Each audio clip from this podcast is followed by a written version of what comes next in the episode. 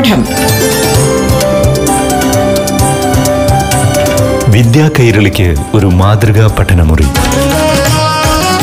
പാഠം. നമസ്കാരം പ്രിയ കൂട്ടുകാരെ. പാഠം റേഡിയോ ക്ലാസ് മുറിയിൽ ഇനി ഏഴാം ക്ലാസ്സിലെ മലയാളം ക്ലാസ് കേൾക്കാം. പാഠഭാഗങ്ങളിലെ പുത്തൻ അറിവുകളുമായി അധ്യാപകനും പ്രശസ്ത പ്രഭാഷകനുമായ ഡോക്ടർ മനോജ് എസ് മംഗലത്ത് നിങ്ങൾക്കൊപ്പം ചേരുന്നു.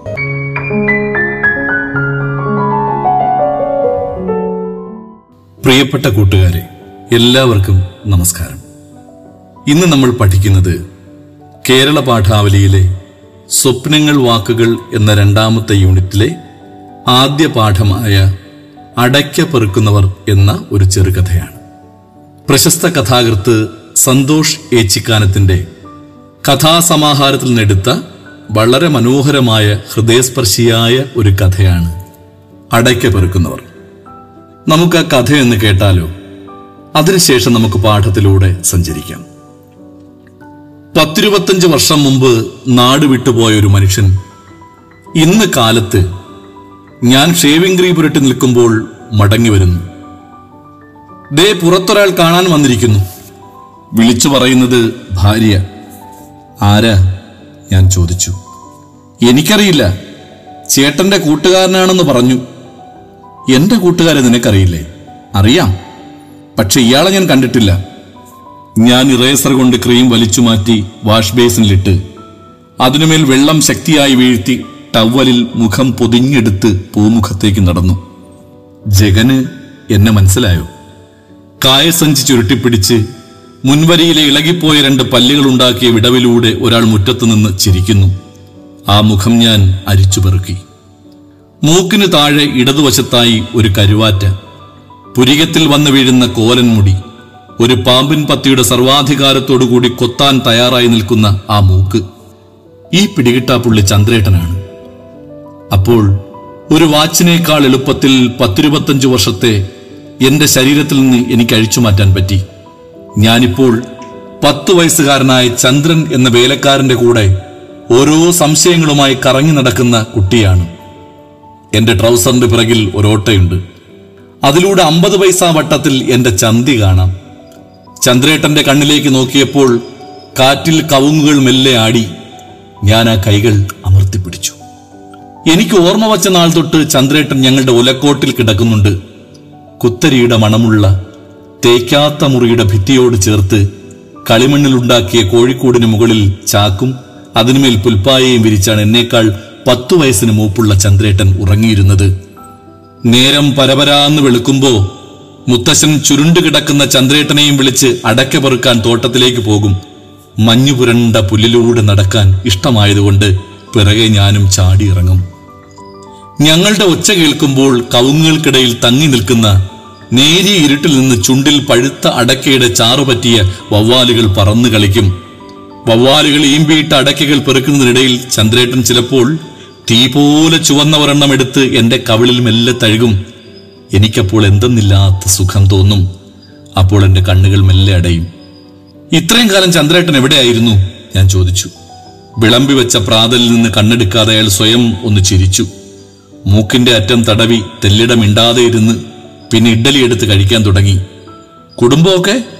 വീട്ടിൽ കയറി വന്ന ഭർത്താവിന്റെ പഴയ കൂട്ടുകാരനോട് എന്തെങ്കിലും ചോദിക്കണമല്ലോ എന്ന് കരുതിയാവും രേഖ ഇത്തിരി ചട്നി പലഹാരത്തിനുമേൽ ഒഴിച്ച് ഒരു സൗഹൃദ സംഭാഷണത്തിൽ തുടക്കമിട്ടു. ചന്ദ്രേട്ടൻ അതിനും ഉത്തരം പറഞ്ഞില്ല. പക്ഷേ ഇത്തവണ മുഖത്ത് ചിരിയുണ്ടായില്ല. കഴിച്ചു കഴിഞ്ഞ പാത്രം എടുത്ത് ചന്ദ്രേട്ടൻ പുറത്തേക്ക് നടന്നു. ഭാര്യ എന്നെ നോക്കി. കഴുകിയ പ്ലേറ്റ് ചന്ദ്രേട്ടൻ അടുക്കളപ്പുറത്ത് കമിഴ്ത്തി വെച്ച് പൂമുഖത്തേക്ക് നടന്നു. മുറ്റത്തെ പിണിയിൽ കുത്തിയിരുന്ന് തോട്ടത്തിലേക്ക് കണ്ണയച്ചു. ഇടയ്ക്ക് എന്നെ ഒന്ന് തറപ്പിച്ചു നോക്കി. ഈ തോട്ടം നീ ഇങ്ങനെ അലങ്കോലമാക്കി കളഞ്ഞില്ലേ എന്ന പരിഭവവും അമർഷവും ഒക്കെ ആ കണ്ണുകളിൽ ഉണ്ടായിരുന്നു മുത്തശ്ശൻ മരിച്ചപ്പോൾ എന്റെ അമ്മയ്ക്ക് ഭാഗം കിട്ടിയതാണ്. അമ്മ ചേച്ചിയുടെ കൂടെ ഷാർജയിൽ സ്ഥിരതാമസമാക്കിയപ്പോൾ തോട്ടത്തിന്റെ അവകാശി ഞാനായി. ഒരു ബുക്ക് പബ്ലിഷിംഗ് കമ്പനി തരക്കേടില്ലാതെ നടത്തിക്കൊണ്ടുപോകുന്നതിനിടയിൽ എനിക്ക് തോട്ടം നോക്കാൻ നേരം കിട്ടാതായി. കാട് വെട്ടിത്തെളിച്ചിട്ട് വർഷം രണ്ട് കഴിഞ്ഞു. തടമെടുക്കാറില്ല വളം ചെയ്യാറില്ല. അതിനിടയിൽ പലതരം രോഗങ്ങൾ ബാധിച്ച് ഭൂരിഭാഗം കവുങ്ങളുടെയും തലപോയി. പന്തലിനും വേലിക്കുമൊക്കെ ആളുകൾ വന്ന് ചിലതൊക്കെ വെട്ടിക്കൊണ്ടുപോയി. ഇയാളൊന്ന് പോവോ? രേഖ ചോദിച്ചു. പുറമേ അതിഥിയോട് ഇത്തിരി വാത്സല്യമൊക്കെ കാണിച്ചെങ്കിലും തികച്ചും അജ്ഞാതനായ ഒരാളുടെ സാന്നിധ്യം അവളെ അലട്ടി തുടങ്ങിയിട്ടുണ്ടെന്ന് ആ ചോദ്യത്തിൽ നിന്ന് മനസ്സിലായി. അറിയില്ല ഞാൻ പറഞ്ഞു. അവൾ എന്നെ രൂക്ഷമായി നോക്കി അകത്തേക്ക് വലിഞ്ഞു. ചന്ദ്രേട്ട നേരെ തോട്ടത്തിലേക്ക് ഇറങ്ങി. മെഷീൻ പുരയൊക്കെ ചിതലരിച്ച് ഒരു ഭാഗം അങ്ങനെ തന്നെ ഒടിഞ്ഞു തൂങ്ങിക്കിടക്കുന്നു. തുരുമ്പിച്ച പൈപ്പിനുമേൽ കുറെ മരത്തവളകൾ. ചന്ദ്രേട്ടനെ കണ്ടതും അവ ഉറക്കെ കരഞ്ഞു. കിണറ്റിൽ നിറയെ പായലാണ്. കവുങ്ങിൽ നിന്ന് വല്ലപ്പോഴും ഒരു കളിയടക്ക കുതിച്ചു വന്ന് അതിന്റെ പായലുകൾ പതുക്കെ നീക്കും. വീണ്ടും പഴയ പോലെയാകും. അതോടെ കവുങ്ങും കിണറും തമ്മിലുള്ള ഓർമ്മ പുതുക്കൽ അവസാനിച്ചിരിക്കും. ചന്ദ്രേട്ടനെ തോട്ടത്തിൽ ഉപേക്ഷിച്ച് ഞാൻ കാർ സ്റ്റാർട്ട് ചെയ്തു. ഇത്ര താമസിച്ചപ്പോഴേക്കും ഓഫീസിൽ നിന്ന് വിളി വന്നു. രാത്രി തിരിച്ചെത്തി. കാർ പോർച്ചിൽ കയറ്റുന്നതിനിടയിൽ ഭാര്യ ഓടി വന്നു. കാലത്ത് മുഖത്ത് കണ്ട നീരസവും ഭയവും ഒക്കെ മാറി അവൾ ആകപ്പാടെ സന്തോഷത്തിലാണ്. എന്റെ കയ്യിൽ പിടിച്ചു വലിച്ച് രേഖ ഒലക്കോട്ടിന് നേരെ നടന്നു. ലൈറ്റിട്ടു കോഴിക്കോട്ടിന് പുറത്ത് പായ വിരിച്ച് ഉറങ്ങിക്കിടക്കുന്ന ചന്ദ്രേട്ടൻ ചുമരിലെ ആണിയിൽ തൂക്കിയിട്ടിരിക്കുന്ന കായസഞ്ചി. ചന്ദ്രേട്ടനെ വിളിച്ചുണർത്തി പച്ചപ്പുല്ലിലെ മഞ്ഞുതുള്ളികൾ ചവിട്ടി പൊട്ടിച്ചുകൊണ്ട് തോട്ടത്തിലേക്ക് ഓടണമെന്ന് എനിക്ക് തോന്നി. മഞ്ഞിൽ കഴുകിയെടുത്ത എന്റെ ഉള്ളംകാലികൾ അതിൽ പറ്റിയ തൊട്ടാവാടിയുടെ വിത്ത് തള്ളവരിൽ മുറിച്ചു കിടക്കുന്ന ഒരു കുഞ്ഞുറുമ്പ് അകത്ത് കിടത്താമായിരുന്നില്ലേ? ഞാൻ ഭാര്യയെ കുറ്റപ്പെടുത്തി. പറഞ്ഞതാ പക്ഷെ കേൾക്കേണ്ടേ? ഇന്ന് മുഴുവൻ തോട്ടത്തിലായിരുന്നു.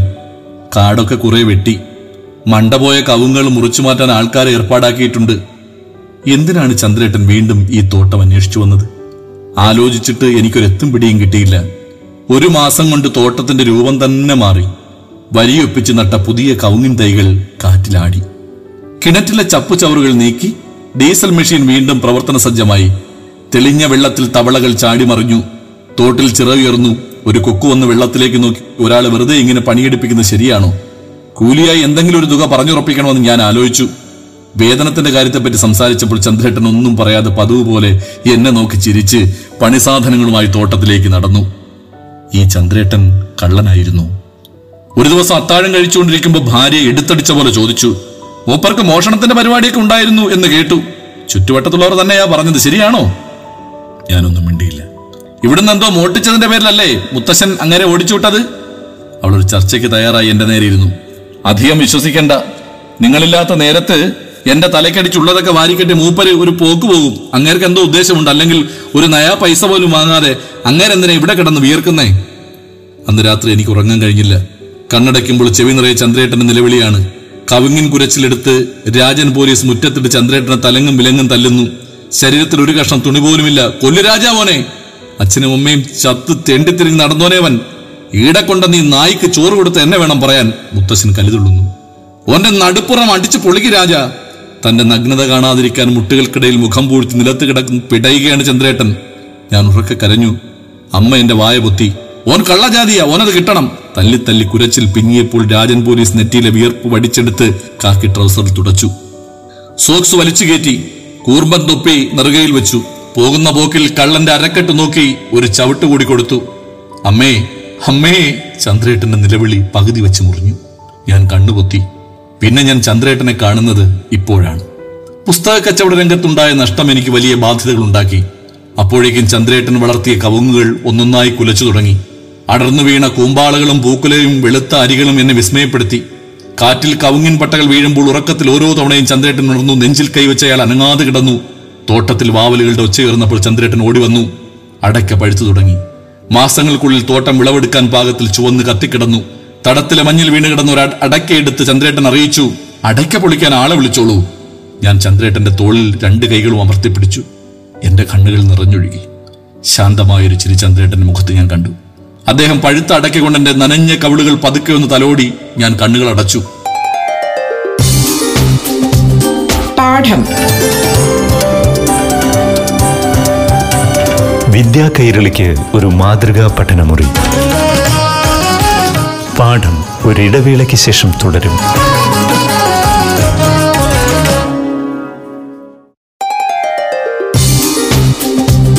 പാഠം.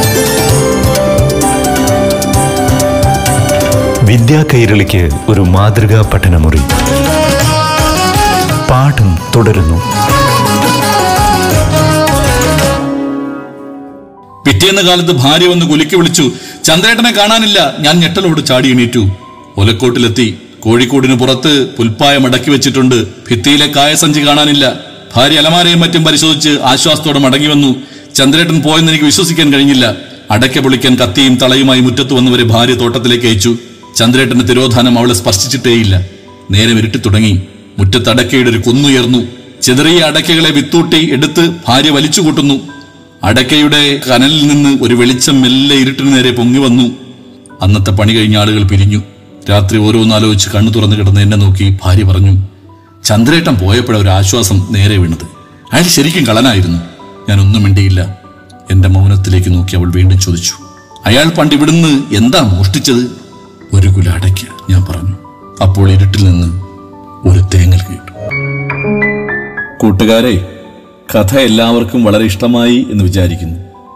ഹൃദയസ്പർശിയായ ഒരു കഥയാണ് ഇപ്പോൾ നാം കേട്ടത്. ഈ കഥ കേട്ട് കഴിഞ്ഞപ്പോൾ മനസ്സിന്റെ കോണിൽ എവിടെയോ ഒരല്പം സങ്കടം നിങ്ങൾക്കുണ്ടായി കാണും എന്ന് ഞാൻ കരുതുന്നു. ചെറുകഥാ വിഭാഗത്തിൽപ്പെട്ട ഒരു രചനയാണ് പാഠഭാഗം. സന്തോഷ് ഏച്ചിക്കാനത്തിന്റെ നരനായും പറവയായും എന്ന സമാഹാരത്തിൽ നിന്നെടുത്ത ഈ ചെറുകഥ വളരെ മനോഹരമാണ്. പുതിയ മലയാള ചെറുകഥകളുടെ സവിശേഷതകൾ ഉൾക്കൊള്ളുന്ന ഒരു രചനയുമാണിത്. ഏതോ പ്രേരണയാൽ ചെറുപ്പകാലത്ത് അറിയാതെ ചെയ്തുപോയ ഒരു കളവും അതിന് ലഭിച്ച കഠിനമായ ശിക്ഷയും ഒരു ബാലന്റെ മനസ്സിൽ ഉണ്ടാക്കിയ വികാര വിചാരങ്ങൾ വളരെ കാലത്തിന് ശേഷം മറ്റൊരു തരത്തിൽ പ്രതിഫലിക്കുന്നതാണ് കഥയുടെ പ്രമേയം. താൻ മോഷ്ടിച്ച ഒരു കുല അടയ്ക്കയ്ക്ക് പകരം ഒരു അടയ്ക്കാത്തോട്ടം തിരിച്ചു നൽകുകയാണ് ചന്ദ്രേട്ടൻ. അയാൾ എന്തിനാണ് ഇങ്ങനെ ചെയ്തത് എന്നത് വായനക്കാരെ ആലോചനയിൽ ആഴ്ത്തുന്നു. തന്നെ ക്രൂരമായി ശിക്ഷിച്ചതിനുള്ള മധുരമായ പ്രതികാരമാണോ? അതോ മണ്ണിനോടും പ്രകൃതിയോടും കൃഷിയോടുമുള്ള അഗാധമായ അടുപ്പമാണോ?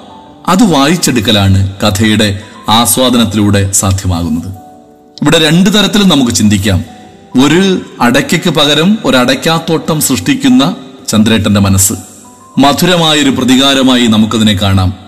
മറ്റൊന്ന് കുട്ടിക്കാലം മുതൽ മണ്ണിൽ വേർപ്പ് വിതച്ച് മണ്ണിനെ പൊന്നാക്കി മാറ്റിയ മണ്ണിനോടും പ്രകൃതിയോടുമുള്ള ചന്ദ്രേട്ടന്റെ അടങ്ങാത്ത അഭിനിവേശം സ്നേഹം കൃഷിയോടുള്ള അഗാധമായ അടുപ്പം. അങ്ങനെയും നമുക്ക് ഈ കഥയെ വായിച്ചെടുക്കാം. എന്തായാലും രണ്ടാശയവും ഈ കഥയുമായി വല്ലാതെ യോജിക്കുന്നു. എന്നാലും അതിന്റെ പ്രാമുഖ്യം നമുക്ക് കൊടുക്കാൻ കഴിയുന്നത് ചന്ദ്രേട്ടന്റെ മധുരമായ ഒരു പ്രതികാരമാണ്. പക്ഷെ ആ പ്രതികാരം മണ്ണിൽ പൊന്നു വിളയിക്കുക എന്നതായിരുന്നു. മനുഷ്യ മനസ്സിന്റെ ചെയ്തികൾ പലപ്പോഴും യുക്തികൾക്ക് അതീതമായിരിക്കും. ചിലപ്പോഴത് സ്വപ്നങ്ങളെക്കാളും കെട്ടുകഥകളെക്കാളും വിചിത്രങ്ങളായിരിക്കും. ചന്ദ്രേട്ടൻ ഇതുവരെ എവിടെയായിരുന്നു? അയാൾ എങ്ങോട്ടാണ് തിരോധാനം ചെയ്തത്? എല്ലാം ഒരു പ്രഹേളികയായി വായനക്കാരന്റെ മനസ്സിനെ മഥിച്ചുകൊണ്ടിരിക്കും. നമുക്കൊന്നും മനസ്സിലാകുന്നില്ല. കഥയിൽ പല ഭാഗങ്ങളും ചിലപ്പോൾ നമ്മൾ തന്നെ ഉത്തരം കണ്ടെത്തേണ്ടിയിരിക്കുന്നു.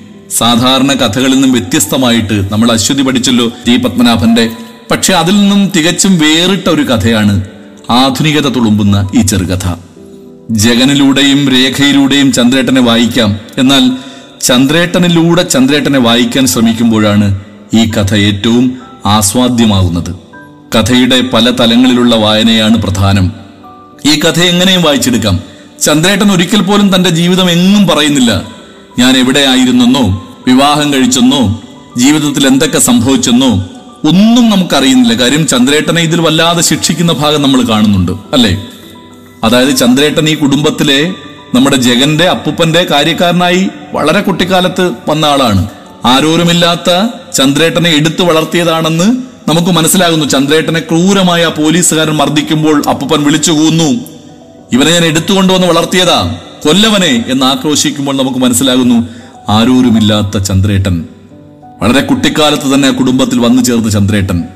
ആ ചന്ദ്രേട്ടനെ ക്രൂരമായി ഒരു മോഷ്ടിച്ചതിന് ക്രൂരമായി മർദ്ദിക്കുന്ന ദൈന്യത നമ്മൾ കാണും നമ്മുടെ മനസ്സ് വല്ലാതെ വേദനിക്കുന്നു. ജഗൻ എന്ന കുട്ടി ഉറക്ക നിലവിളിക്കുമ്പോഴും ചന്ദ്രേട്ടനോട് അടക്കാത്ത സ്നേഹം അവൻ ഉണ്ടായിരുന്നപ്പോഴും പക്ഷെ അവനൊന്നും ചെയ്യാൻ കഴിയുന്ന നിസ്സഹായനായി തീരുന്നു അവിടെ അപ്പൂപ്പന്റെ വാക്കുകൾക്കായിരുന്നു പ്രധാനം. ആർക്കും ഒന്നും പറയാൻ പറ്റാത്ത അവസ്ഥ. അങ്ങനെ ചന്ദ്രേട്ടൻ പോവുകയാണ് അവിടെ നിന്ന്. ചന്ദ്രേട്ടനെ ക്രൂരമായി തല്ലുന്നത് നമ്മുടെ മനസ്സിനെ വല്ലാതെ വേദനിപ്പിക്കുന്നു. തന്റെ മാനം മറയ്ക്കാൻ പോലും കൈകൾ മറച്ചു പിടിക്കേണ്ടി വരുന്ന ഒരു മനുഷ്യന്റെ ദയനീയമായ അവസ്ഥ. വളരെ ക്രൂരമായ മർദ്ദനം ആയിരുന്നു ചന്ദ്രേട്ടന് അന്ന് ലഭിച്ചത്. അന്ന് നാട് വിട്ടുപോയ ചന്ദ്രേട്ടൻ ആരോടും ഒന്നും മിണ്ടാതെ പോയ ചന്ദ്രേട്ടൻ വല്ലാത്തൊരു മുറിവ് കുഞ്ഞായ ജഗന്റെ മനസ്സിലുണ്ടാക്കി. ജഗൻ അത്ര അടുപ്പമായിരുന്നു ചന്ദ്രേട്ടനോട്. പിന്നെ ഒന്നും അറിഞ്ഞിട്ടില്ല എങ്ങോട്ട് പോയി എന്ന്.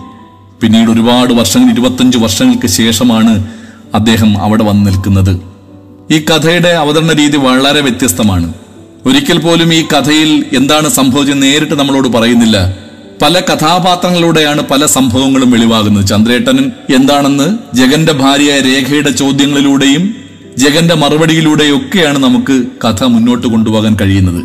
പലപ്പോഴും ഈ കഥയിൽ പല സംശയങ്ങളും നമുക്ക് തോന്നിയേക്കാം. ചെറുകഥ എന്ന സാഹിത്യശാഖയുമായി അടുത്തു പരിചയപ്പെടാനും ഇതുവരെ കേട്ടതിൽ നിന്നും വായിച്ചതിൽ നിന്നും വിഭിന്നമായി ഈ സാഹിത്യശാഖയുടെ സവിശേഷത ഉൾക്കൊള്ളാനും നിങ്ങൾക്ക് കഴിയും. വേറിട്ട ഒരു കഥാഖ്യാന രീതി നിങ്ങൾക്ക് മനസ്സിലാകുന്നു. കഥ നേരിട്ട് പറയാതെ എന്നാൽ വ്യത്യസ്ത കഥാപാത്രങ്ങളിലൂടെ നിങ്ങളുടെ മനസ്സിലേക്ക് സന്നിവേശിക്കുന്നു കഥ. വളരെ ഹൃദയസ്പർശിയാണ്. ഇവിടെ നിങ്ങൾ കാണേണ്ടത് ഇരുപത്തഞ്ച് വർഷങ്ങൾക്ക് ശേഷം കടന്നു വരുന്ന ചന്ദ്രേട്ടൻ ഒരു പ്രതിഫലവും വാങ്ങാതെ അവരുടെ ഒലക്കോട്ടിൽ പണ്ട് കിടന്നിരുന്ന അതേ സ്ഥലത്ത് ആ കോഴിക്കൂടിന് മുകളിൽ പായ വിരിച്ച് ഒരു പ്രതിഫലവുമാകാതെ കവുങ്ങിൻ തോട്ടത്തിലേക്ക് അതിരാവിലെ ഇറങ്ങിപ്പോകുന്നു. ജഗൻ തന്റെ ബിസിനസ് എല്ലാം പൊളിഞ്ഞ് കച്ചവടമെല്ലാം പൊളിഞ്ഞു നിൽക്കുന്ന സമയത്താണ് ചന്ദ്രേട്ടൻ വന്നത്. അപ്പോൾ ആ തറവാടിന്റെ അവസ്ഥയും നിങ്ങൾക്ക് മനസ്സിലായി കാണും. ജഗന്റെ സാമ്പത്തിക സ്ഥിതിയും നിങ്ങൾക്ക് മനസ്സിലായി കാണും. അതിനെല്ലാം മാറ്റിമറിച്ചുകൊണ്ട് ഒരടയ്ക്കയ്ക്ക് പകരം ഒരടയ്ക്കാത്തോട്ടം നമ്മൾ പറയില്ലേ ഒരു പൂവിന് പകരം ഒരു പൂക്കാലം സമ്മാനിച്ചു. അത് കൃഷിയോടുള്ള വല്ലാത്ത അഭിനിവേശമാണ്. ഇത് സാധാരണ തരത്തിലുള്ള പ്രതികാരമല്ല. പ്രതികാരമാണ് തിരിച്ചു വന്ന് അടിക്കണം. ഇവരെ അടിക്കാനല്ല അദ്ദേഹം വന്നത്. ഇവരോട് ദേഷ്യത്തിനല്ല അദ്ദേഹം വന്നത്. പകവീട്ടാനല്ല വന്നത്. പക്ഷെ ഇവിടെ ഒരു മധുര പ്രതികാരമായിരുന്നു നശിച്ചുപോയ കവുങ്ങിൻ തോട്ടം മുഴുവൻ വെട്ടി ഒതുക്കി ആ കുളം വൃത്തിയാക്കി പുതിയ കവുങ്ങിൻ തൈകൾ നട്ട് അവിടെ അടയ്ക്കാ കുലകൾ ആടി ഉലയുവാൻ തുടങ്ങി നൃത്തം ചെയ്യുവാൻ തുടങ്ങി. അപ്പോഴും രേഖ എന്ന കഥാപാത്രം നമ്മൾ മനസ്സിലാക്കണം. ഇത്രയും നന്മ ചെയ്യുമ്പോഴും വളരെ സംശയത്തോടു കൂടി നോക്കുന്ന ഒരു കഥാപാത്രം. മോഷ്ടിക്കാനാണോ വന്നത് അടിച്ചു കൊല്ലാനാണോ ഒന്നും മനസ്സിലാകാത്ത ഒരു കഥാപാത്രം. ഒരു പ്രതിഫലവും വാങ്ങാത്ത ചന്ദ്രേട്ടനെ സംശയദൃഷ്ടിയോടെ നോക്കി അവസാനം വരെ അങ്ങനെയാണ് രേഖ കണ്ടത്. നമുക്ക് കഥയുടെ അവസാനം എത്തുമ്പോഴും മനസ്സിലാകും. പക്ഷേ ഉള്ളിന്റെ ഉള്ളിൽ ബാല്യകാലത്ത് ചന്ദ്രേട്ടനോട് തോന്നിയ സ്നേഹം അപ്പോഴും ജഗന്റെ മനസ്സിൽ അടങ്ങാതെ കിടന്നിരുന്നു. അവസാനം അടയ്ക്ക വിളവെടുക്കുന്നതിന്റെ ആ ദിവസം തലേ ദിവസം ചന്ദ്രേട്ടൻ അവിടുന്ന് പോവുകയാണ്. ഇവർ അടയ്ക്ക വിളവെടുക്കാൻ ആളെ വിളിക്കാൻ പറഞ്ഞു. പിന്നീട് ചന്ദ്രേട്ടനെ കാണുന്നില്ല. പിറ്റേ ദിവസം വിളവെടുക്കുന്നതിന്റെ അന്നേ ദിവസം ചന്ദ്രനെ ചന്ദ്രൻ എവിടെ പോയി? എല്ലാവരും നോക്കി. പക്ഷെ അവരുടെ മനസ്സിൽ രേഖയുടെ മനസ്സിൽ അത് പോയി. ഇനി കൊണ്ടുവരുന്ന ആ കവുങ്ങിൽ നിന്നുള്ള ആദായം മാത്രമായി രേഖയുടെ മനസ്സിൽ. പക്ഷെ അപ്പോഴും ഒരു തേങ്ങൽ ജഗന്റെ മനസ്സിലുണ്ടായിരുന്നു. അടയ്ക്ക കൂമ്പാരം കൂട്ടി അവരുടെ മുറ്റത്ത് ചന്ദ്രേട്ടന്റെ വിയർപ്പ് തുള്ളികൾ അടയ്ക്കകളായി ആ മുറ്റത്ത് കൂമ്പാരം കൂട്ടി. പക്ഷെ അപ്പോഴും ജഗന്റെ മനസ്സിൽ വല്ലാത്ത വേദനയായിരുന്നു. രാത്രി ഇതെല്ലാം വിളവെടുത്തതിന് ശേഷം ഉറങ്ങാൻ കിടന്നപ്പോൾ അപ്പോഴവൾ ചോദിച്ചു കള്ളനായിരുന്നു അല്ലേ? ഇവിടെ അടയ്ക്ക മോഷ്ടിച്ചതിനാ പറഞ്ഞു വിട്ടതല്ലേ? ആ ക്രൂരമായൊരു ചോദ്യം നമ്മുടെ മനസ്സിനെ വേദനിപ്പിക്കുന്നു. മോഷ്ടിച്ചതിനല്ലേ ഒരു കുല അടയ്ക്ക മോഷ്ടിച്ചതിന് അതായിരുന്നു ചന്ദ്രേട്ടൻ ചെയ്തിട്ട് തന്റെ ദാരിദ്ര്യം കൊണ്ട് ഗതികേട് കൊണ്ട് ആ കഥ എങ്ങനെ അവസാനിക്കുമ്പോൾ ആ കഥയുടെ അവസാന വരിയിൽ എവിടെ നിന്നോ ഇരുട്ടിൽ നിന്നൊരു തേങ്ങൽ കേട്ടു. ആ തേങ്ങൽ ആരുടേതായിരിക്കാം? അതും ഒരു വല്ലാത്ത പ്രഹേളികയാണ്. ചന്ദ്രേട്ടന്റെ ആണോ പ്രകൃതിയുടെ ആണോ ആരുടെയാണ് ഒരു തേങ്ങൽ എവിടെ നിന്നോ ഇരുളിൽ നിന്നും അപ്പോഴും ചന്ദ്രേട്ടന്റെ മനസ്സ് അവിടെ ഉണ്ടായിരുന്നു എന്നൊരു തോന്നലിൽ കഥ അവസാനിക്കുന്നു. ഈ ചെറുകഥയ്ക്ക് ഒരുപാട് പ്രത്യേകതയുണ്ട്. ഇതിനെ എങ്ങനെയും വ്യാഖ്യാനിക്കുന്ന തരത്തിലാണ് സന്തോഷ് ഏച്ചിക്കാനം എഴുതിയിരിക്കുന്നത്. പ്രിയപ്പെട്ട കൂട്ടുകാരെ കുഞ്ഞുമക്കളെ വളരെ മനോഹരമായ ഒരു കഥയാണ്. ഇതിലെ ചോദ്യങ്ങളൊക്കെ വളരെ എളുപ്പമാണ്. പാഠപുസ്തകം മറിക്കുമ്പോൾ നിങ്ങൾക്കറിയാം. നല്ല ഒന്നാന്തരം വിശേഷണങ്ങളൊക്കെ ഉണ്ട് ഈ പാഠത്തിൽ. കുത്തരിയുടെ മണമുള്ള തേക്കാത്ത മുറി എന്നൊക്കെയുള്ള നല്ല രസമുള്ള പദങ്ങൾ വിശേഷണങ്ങൾ. മനോഹരമായൊരു കഥ. നിങ്ങൾ ഈ കഥ ഒരുപാട് തവണ വായിക്കണം. ഈ കഥ നിങ്ങളുടെ മനസ്സിലേക്ക് കൊണ്ടുപോകണം. ഈ കഥയിലെ ഓരോ കഥാപാത്രങ്ങളെയും നിങ്ങൾ സ്വാംശീകരിക്കണം. എന്നിട്ട് ഇതിന് ഉത്തരങ്ങൾ കണ്ടെത്താൻ ശ്രമിക്കണം. അടയ്ക്ക പെറുക്കുന്നവർ എന്ന കഥ ഇവിടെ പൂർണമാവുകയാണ്. എന്റെ കുഞ്ഞുമക്കളുടെ മനസ്സിലേക്ക് ഓരോ കഥാപാത്രങ്ങളും വന്നു കാണും എന്ന് ഞാൻ വിശ്വസിക്കുന്നു. അപ്പോ നല്ല ഒരു ദിവസം ആശംസിച്ചുകൊണ്ട് എന്റെ പ്രിയപ്പെട്ട കുഞ്ഞുമക്കൾക്ക് എല്ലാവിധ ഭാവുകങ്ങളും നേർന്നുകൊണ്ട് അടയ്ക്ക പെറുക്കുന്നവർ എന്ന കഥ പൂർണമാകുന്നു. നമസ്കാരം. പാഠം. വിദ്യാ കൈരളിക്ക് ഒരു മാതൃകാ പഠനമുറി. പാഠം.